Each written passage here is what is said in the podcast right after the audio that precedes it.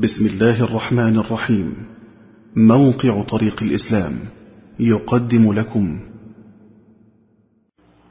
إن الحمد لله نحمده ونستعينه ونستغفره، ونعوذ بالله تعالى من شرور أنفسنا ومن سيئات أعمالنا، من يهده الله فلا مضل له ومن يضلل فلا هادي له، وأشهد أن لا إله إلا الله وحده لا شريك له، وأشهد أن نبينا محمدا عبده ورسوله. يا أيها الذين آمنوا اتقوا الله حق تقاته ولا تموتن إلا وأنتم مسلمون. يا أيها الناس اتقوا ربكم الذي خلقكم من نفس واحدة وخلق منها زوجها وبث منهما رجالا كثيرا ونساء، واتقوا الله الذي تساءلون به والأرحام إن الله كان عليكم رقيبا. يا أيها الذين آمنوا اتقوا الله وقولوا قولا سديدا يصلح لكم أعمالكم ويغفر لكم ذنوبكم، ومن يطع الله ورسوله فقد فاز فوزا عظيما. أما بعد، أيها المسلمون، مرت أكثر من 3 أعوام على الاحتلال الأمريكي للعراق من أجل تطهير المنطقة من أسلحة الدمار الشامل، ومن أجل إنقاذ الشعب العراقي من الظلم والاضطهاد، ومن أجل إقامة حياة ديمقراطية كما زعمت أمريكا وما تزال تزعم ذلك. أكثر من 3 أعوام مرت على الاحتلال الأمريكي، وها نحن نجد أنفسنا أمام صورة لعراق لم يبق منه غير الاسم، وخارطة لها حدود واضحة مع الدول المجاورة، لكنها في الداخل ليست كذلك. هذا هو الإنجاز الأمريكي الضخم في العراق. لقد شاهد العالم الحضارة الأمريكية، وشاهد العالم التقدم الأمريكي، وشاهد العالم الأخلاق الأمريكية واضحة في العراق. فعلا إنه إنجاز ضخم يستحق الإشادة. فالكل في الداخل يتناحر، وكل جهة من القوى المستأثرة بالمشهد تريد قضم المزيد من الوطن الممزق لتوسيع مساحتها ومغانمها العرقية والطائفية والحزبية وبأي ثمن كان. والمجتمع العراقي هو الضحية، وهو الذي يدفع الثمن. أيها المسلمون، ربما اعتقد كثيرون، وأولهم الرئيس الأمريكي الفاشل وقادة الأحزاب والقوى العميلة قبيل الاحتلال، أن العراقيين سيستقبلون الجنود الأمريكيين بالزهور، وذهب البعض إلى أبعد من ذلك في تصويره لمشاهد الابتهاج التي ستسود نفوس العراقيين وهم يصافحون بكل حرارة وحفاوة جنود المارينز الذين سيتجولون بكل استرخاء وهدوء داخل المتاجر والأزقة والأحياء العراقية الراقية والشعبية، وسيجلسون في المقاهي يتسامرون مع العراقيين ويتبادلون النكات والأحاديث. لكن بعد 3 أعوام من ذلك التاريخ الذي رسم الكثيرون له صورا ومشاهد جاءوا بها من بوادي الخيال ومن قناعات حاول الخطاب الأمريكي ترسيخها في عقول الكثيرين. فالذي حصل أن الجندي والضابط والمسؤول المدني الأمريكي في العراق يعيش اليوم، والحمد لله حمدا كثيرا طيبا مباركا فيه، يعيش في حالة ذعر وهلع ورعب. قبل 3 أعوام قالوا سوف نحول العراق إلى أنموذج يقلده الجميع، لكن لم يحصل أي شيء من هذا الكلام. قبل 3 أعوام كان الخوف لدى القلة التي ترى على مسافات بعيدة وتتمنى أن ينجح الاحتلال ويصل إلى عقول العراقيين، لكن بعد 3 أعوام انزاحت أثقال المخاوف، لأن أهم مراحل الاحتلال قد فشلت، وتبقى المخاوف ويظل الحذر على أشده من المراحل الأخرى القادمة. لقد كان الاحتلال البغيض وما زال ثقيلا على نفوس العراقيين، وترك آثاره التدميرية على البناء المجتمعي في شتى نواحيه، النفسية والاقتصادية والمعيشية والقيمية وحتى السياسية. أيها المسلمون، إن المراقب للأوضاع الاجتماعية في العراق بعد أكثر من 3 أعوام من الاحتلال يخرج بانطباع واحد لا يدعوه إلى التفاؤل، فمظاهر الحرب ما زالت ماثلة للعيون، بل إن الحرب ذاتها ما تزال قائمة، وهي واقعة كل يوم، موقعة خسائر بشرية ومادية واقتصادية واجتماعية بالمجتمع وأيضا بالمحتلين. فبقايا الحرب والتخريب الذي حصل في الطرق والجسور والمباني الحكومية والأهلية والعسكرية والمدنية ما زالت ماثلة كما هي، كما أن الراصد للآثار المجتمعية للحرب في العراق يجدها ماثلة على وجوه الناس ومشاعرهم ومعاناتهم. فأكثر من 500,000 من السكان فقدوا أحد أبنائهم أو أقاربهم من الدرجة الأولى، كما أن مئات الآلاف من السكان يعانون من توقيف أبنائهم في السجون والمعتقلات الأمريكية، ناهيك عن الأجواء العامة للحرب بكل تفاصيلها وبالصوت والصورة لا تزال تخيم على الناس في المدن والقرى. فأصوات الانفجارات وأزيز الرصاص والقنابل الصوتية ومشاهد الطائرات الحربية الأمريكية تملأ أجواء المدن وتملأ قلوب الأطفال بالخوف وتمنعهم من النوم لساعات طويلة، فضلا عن هواجس الخوف من المداهمات الليلية لقوات الاحتلال والحكومة أو القصف العشوائي للمدن والأحياء. نعم إن أمريكا تستحق الشكر على هذا الإنجاز العظيم في العراق، فمعدلات الجريمة في تصاعد، والهاجس الأمني يزداد خطورة، ودائرة الفقر تتسع، وترتفع نسبة البطالة، ويزداد التغريب والتهميش، وتنتشر مظاهر عدم الانضباط في الشارع، ويغيب القانون، ويحصل التجاوز على أبسط الحقوق من قبل قوات الاحتلال والحكومة وأفراد العصابات الإجرامية على حد سواء، وتنتشر مظاهر الجريمة والانحراف مثل بيع المخدرات وحبوب الهلوسة والمشروبات الكحولية في الشوارع وعلى الأرصفة، وغير ذلك من المشاريع الأمريكية العملاقة والمقصودة في العراق. إن الأوضاع المجتمعية في ظل هذا الاحتلال على وجه الإجمال لا تطمئن، لقد أضحى على كف عفريت كما يقال، إن لم يتداركه أيد مخلصة مؤمنة نظيفة لتوقف تدحرجه نحو الهاوية لا قدر الله. وقدرت دراسة بريطانية حديثة عدد الضحايا المدنيين في العراق من أبريل 2003 للميلاد وحتى الآن بنحو 100,000 قتيل، أكثر من نصفهم من النساء والأطفال الذين لقوا حتفهم نتيجة للغارات الجوية على مدنهم وقراهم. أما عن عدد القتلى من الأمريكيين في العراق والحمد لله بعد مرور أكثر من 3 أعوام فقد تجاوز 3,000 عسكري وفقا لبياناتهم هم، وأن أكثر من 15,000 عسكري أمريكي أصيبوا بجروح، غالبيتهم أصيبوا بجروح خطيرة أو عاهات مستديمة والحمد لله، ونسأل الله جل وتعالى المزيد. وتؤكد المعلومات الموثوقة من داخل العراق أن أرقام ضحايا الجيش الأمريكي الحقيقية تفوق المعلن بأضعاف.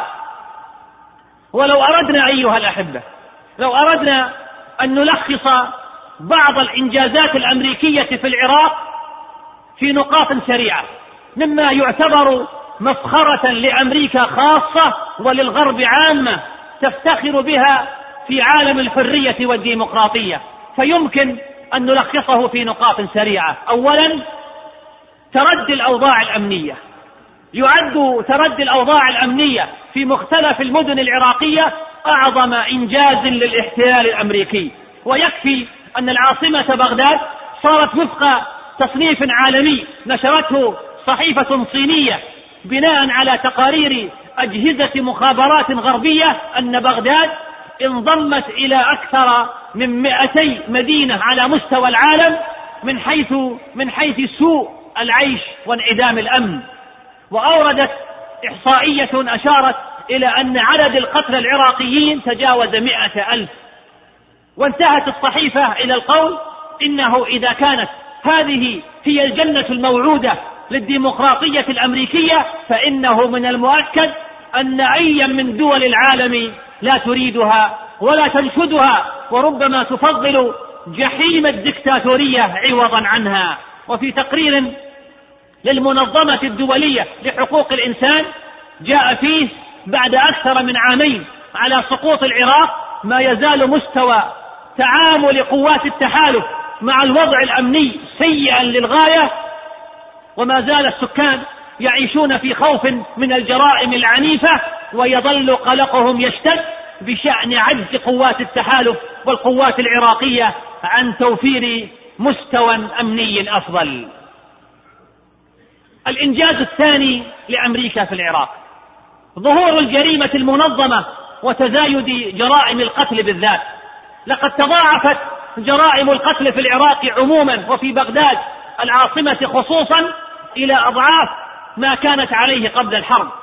فقد صرح مدير الطب العدلي أنه في بغداد وحدها بلغ عدد القتلى الذين مرت جثثهم بالمشرحة المركزية للطب الشرعي خلال عام 2005 للميلاد فقط قرابة 10,000 جثة، بينما بلغ عددهم في عام 2003 للميلاد وهو عام الهجوم الأمريكي على العراق قرابة 6,000 شخصا. وتشكل نسبة القتل بالرصاص بين هذا العدد من الضحايا 60%، وأغلبهم من الذكور. ويوميا يتم إحالة جثث مجهولة الهوية لشبان جرى قتلهم بعد تعذيبهم إلى المشرحة العدلية، وسرعان ما يتبين أنهم قد تم اختطافهم من قبل عناصر تحمل أزياء السلطات الأمنية العراقية، ويتبين أن عناصر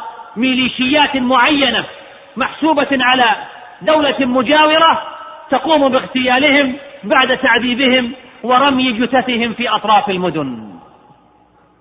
الإنجاز الثالث ارتفاع معدلات حوادث الاختطاف. شهدت فترة الأعوام الثلاثة الأخيرة ارتفاعا ملحوظا في معدلات حوادث اختطاف الأطباء المشهورين وأطفال العوائل الميسورة والتجار من قبل عصابات منظمة تهدف من وراء عمليات الاختطاف ابتزاز ذوي المخطوف والحصول على مبالغ مالية كبيرة. وهذا ما أكده في تصريح صحفي مدير مكتب الخط في مديرية الجرائم الكبرى التابعة لوزارة الداخلية من أن الفترة الماضية شهدت ارتفاعا ملحوظا في معدلات حوادث الاختطاف في العراق، وأصبح هناك إصابات منظمة ومتخصصة في هذا المجال. الإنجاز الأمريكي الرابع عمالة الأطفال والتسرب المدرسي. إذا كانت هذه الظواهر الاجتماعية السيئة قد نشطت في العراق المحتل في ظل الانفلات الأمني، فإن ظواهر أخرى نشأت في ظل الاحتلال لم تكن باختيار ضحاياها الذين كان أغلبهم من الأطفال الذين اضطروا للتوجه إلى كسب لقمة العيش الحلال. فمع الظروف القاسية التي خلفتها سطوة الاحتلال الأمريكي وفصل عشرات الآلاف من الموظفين وتعطل الكثير من الوزارات والجامعات وهدم المستشفيات، اضطر هؤلاء لإجبار أطفالهم على ترك الدراسة والعمل لمعاونتهم في توفير مستلزمات حياتهم بسبب البطالة التي أصابت آثارها كل مفاصل الحياة وبالذات التابعة للقطاع الخاص، بعد أن توقفت المصانع الصغيرة التي كانت تضم مئات الآلاف من العاملين، وعن تسرب الأطفال من مدارسهم في ظل هذا الاحتلال الإجرامي الأمريكي الظالم. أكد وزير حقوق الإنسان العراقي في تصريح صحفي له أن هناك حوالي مليون طفل عراقي متسرب من المدارس في العراق، ونفس العدد من الأطفال المعاقين والنازحين. وأشار إلى 80% من المدارس في العراق بناياتها غير لائقة تماما لممارسة العملية التربوية، كما أن 50% من المدارس تعاني من شح المياه الصالحة للشرب ولا تتوفر فيها الخدمات الأساسية الضرورية كالقاعات الدراسية المناسبة والمرافق الصحية. هذا هو الإنجاز الأمريكي في العراق. ولا شك أيها الأحبة أن ظاهرة تسرب الأطفال من المدارس هي إحدى إفرازات هذا الاحتلال الإجرامي والانفلات وعدم المتابعة الجدية من قبل الحكومة الحالية، حيث كانت قوانين العراق قبل الحرب تلزم رب العائلة إلزاما باستمرار أبنائه على الدراسة، وتفرض عليه عقوبات تصل إلى السجن إذا تسرب أبناؤه ولم ينتظموا على الدراسة. أما الآن فلا توجد أي متابعة من الحكومة التي لا هم لها سوى الانتخابات وتقاسم المناصب الحكومية وتثبيت نفسها في السلطة بكل الطرق بعيدا عن مشاكل المجتمع. الإنجاز الأمريكي الخامس ارتفاع معدلات الفقر والبطالة. من البديهيات الاقتصادية أن زيادة نسبة البطالة تعني أن يزداد نسبة الفقر، خاصة في ظل غياب نظام للرعاية والضمان الاجتماعي أو شبكات الأمان الاجتماعية أو إعانات البطالة.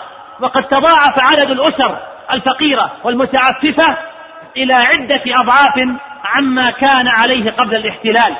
وقد صرح وزير العمل والشؤون الاجتماعية في العراق مؤخرا بأن نسبة من يعيشون دون خط الفقر في العراق اليوم تجاوز 25% في بلد يطفو فوق أكبر بحيرة للنفط في العالم. ولا يبدو في الأفق أي حل صريح وواضح من جانب الحكومة لمعالجة هذه الآفة المستشرية التي تتولد عنها مشكلات اجتماعية أكثر خطورة في الدفع نحو الجريمة أو الانحراف. ربما تكون ظاهرة البطالة هي الأقسى بين الظواهر الاجتماعية في العراق المحتل، وكانت وما زالت هي سببا أكبر للمظاهرات التي شهدتها المدن العراقية، والتي كانت ترفع خطاب المطالبة بالوظائف لكسب الرزق ولقمة العيش. بدأت هذه المظاهرات بخروج أفراد الجيش العراقي السابق بعد حله والمطالبة بإرجاع وصرف رواتبهم، ثم اتسعت هذه المظاهرات لتشمل قطاعات شعبية أخرى. ويعتبر ملف العاطلين عن العمل من أخطر الملفات في العراق، وفي كل يوم تطلع فيه الشمس يزداد هذا الملف اتساعا مع استمرار انهيار الأوضاع الأمنية وتراجع عمليات الإعمار والبناء. وأفادت أحدث دراسة أعدتها كلية الإدارة والاقتصاد في جامعة بغداد أن نسبة العاطلين عن العمل بين القوى العاملة في العراق تصل إلى 70%، وهي أعلى نسبة بطالة تسجل في تاريخ الدولة العراقية الحديثة. والشكر لا شك موصول للحكومة الأمريكية على هذا الإنجاز. الإنجاز السادس لأمريكا في العراق انتشار آفة المخدرات في المجتمع العراقي. يشكل تعاطي المخدرات والإدمان عليها مشكلة تربوية اجتماعية، لأن آثارها تمتد إلى تهديد كيان المجتمع وتخريب وإفساد العقول. وقد تعرض العراق إلى هجمة شرسة خلال أعوام الاحتلال استهدفت تعطيل إمكاناته وتخريب اقتصاده بتفشي ظاهرة المخدرات بين بعض فئات المجتمع المهنية والعمرية، وخاصة الطلبة والشباب والعمال، بدعم من الإدارة الأمريكية إن مشكلة المخدرات لم تعد مشكلة سلوكية فقط، وإنما امتدت آثارها إلى المستوى الصحي والسياسي والاقتصادي. ومن الواضح أن تعاطي المخدرات حالة نفسية، وفي الغالب يدمن عليها في غياب الرقابة الطبية والاجتماعية، فضلا عن أن هناك مواد تؤدي إلى التعلق بالمخدرات يصعب معها عدم الوقوع في فخ الإدمان عليها. ولا توجد في الوقت الحاضر أي وسيلة للتصدي لإدمان المخدرات والمشاكل المصاحبة لغياب الأمن والرقابة وانفلات الحدود وتفشي الفساد الإداري. المنظمة الدولية لمراقبة تهريب المخدرات التابعة للأمم المتحدة في تقريرها السنوي الأخير كشفت أن العراق قد تحول إلى محطة مرور ما يسمى ترانزيت لنقل الهيروين المصنع من أفغانستان وإيران إلى أوروبا. وقال رئيس المنظمة إن الهيروين والمخدرات المستخرجة من الأفيون المزروع في أفغانستان وإيران تنقل عبر العراق إلى الأردن ودول الخليج حيث ترسل إلى الأسواق في أوروبا.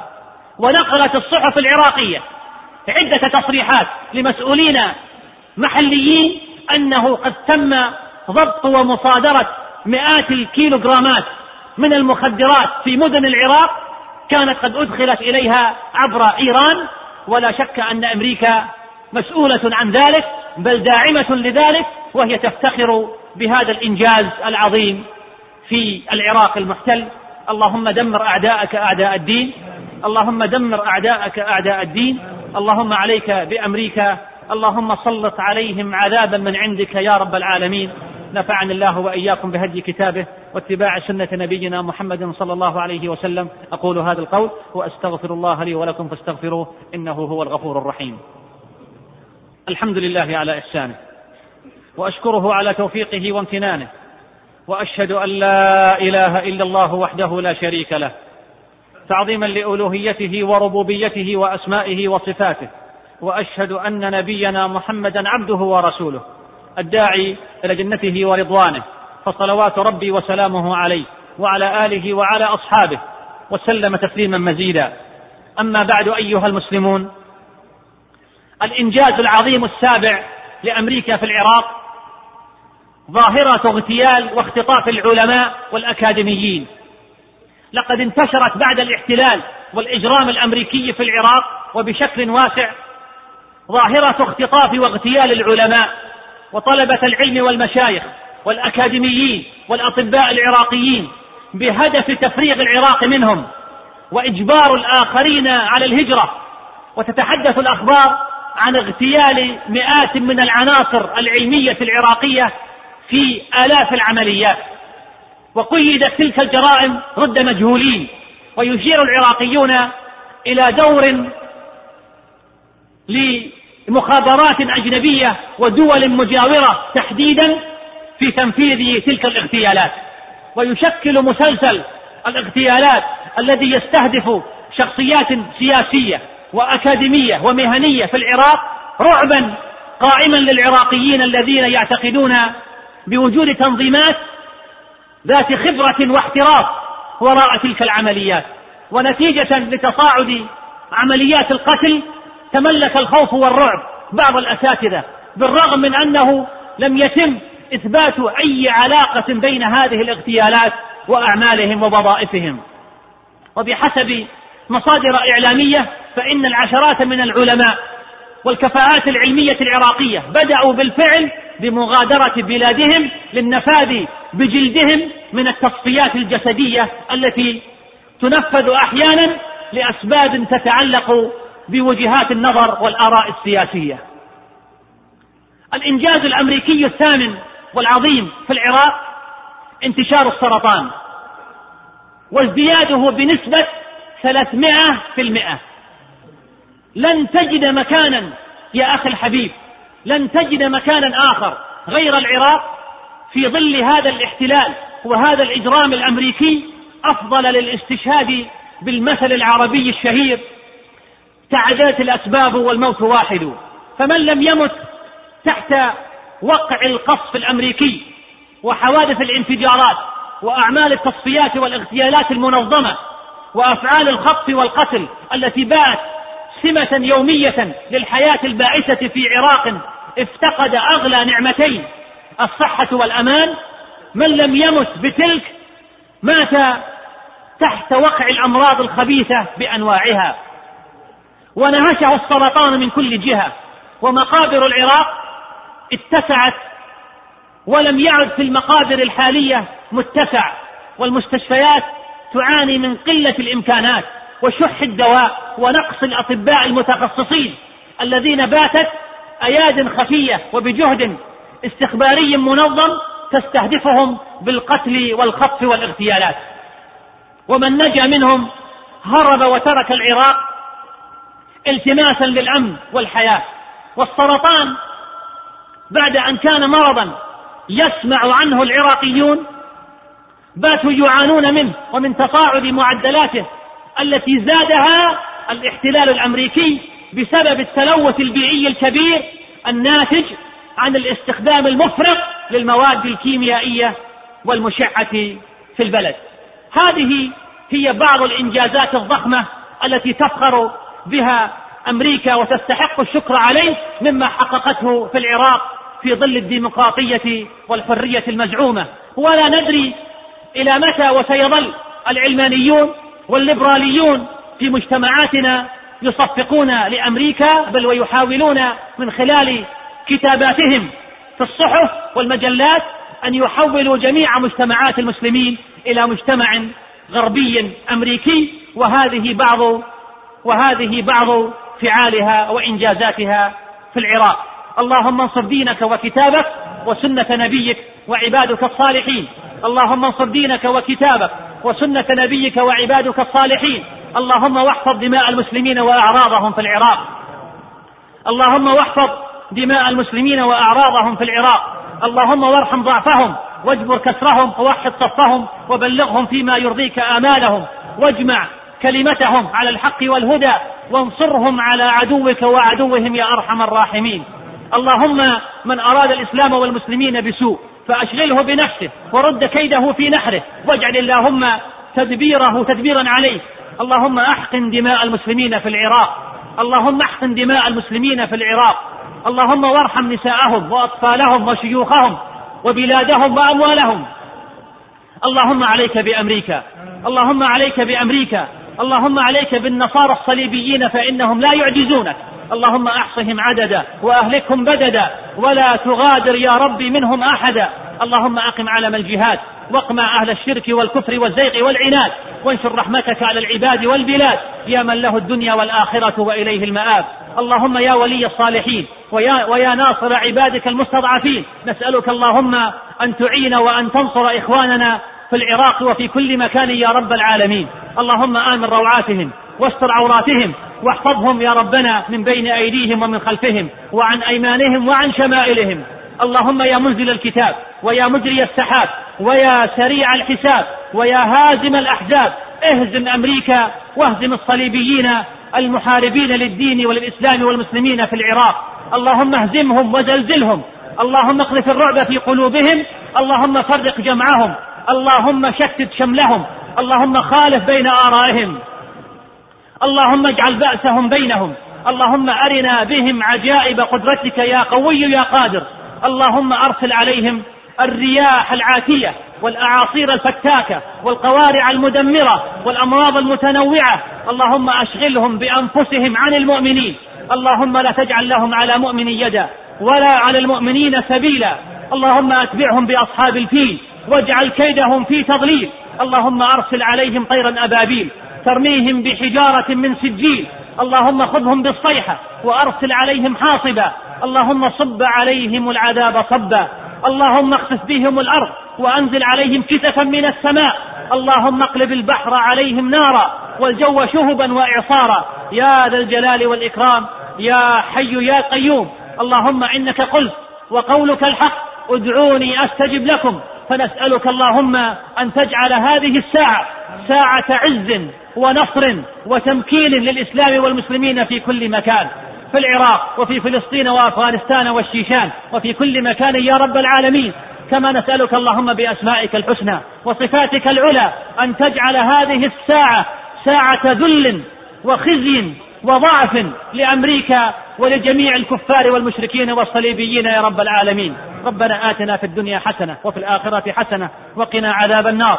اللهم صل على محمد وعلى آل محمد كما صليت على إبراهيم وعلى آل إبراهيم إنك حميد مجيد. اللهم بارك على محمد وعلى آل محمد كما باركت على إبراهيم وعلى آل إبراهيم في العالمين إنك حميد مجيد. اللهم اغفر لآبائنا، واغفر اللهم لأمهاتنا ولعلمائنا ولجميع موتانا ولمن له حق علينا برحمتك يا أرحم الراحمين. وآخر دعوانا أن الحمد لله رب العالمين. مع تحيات إخوانكم في موقع طريق الإسلام www.islamway.com. والسلام عليكم ورحمة الله وبركاته.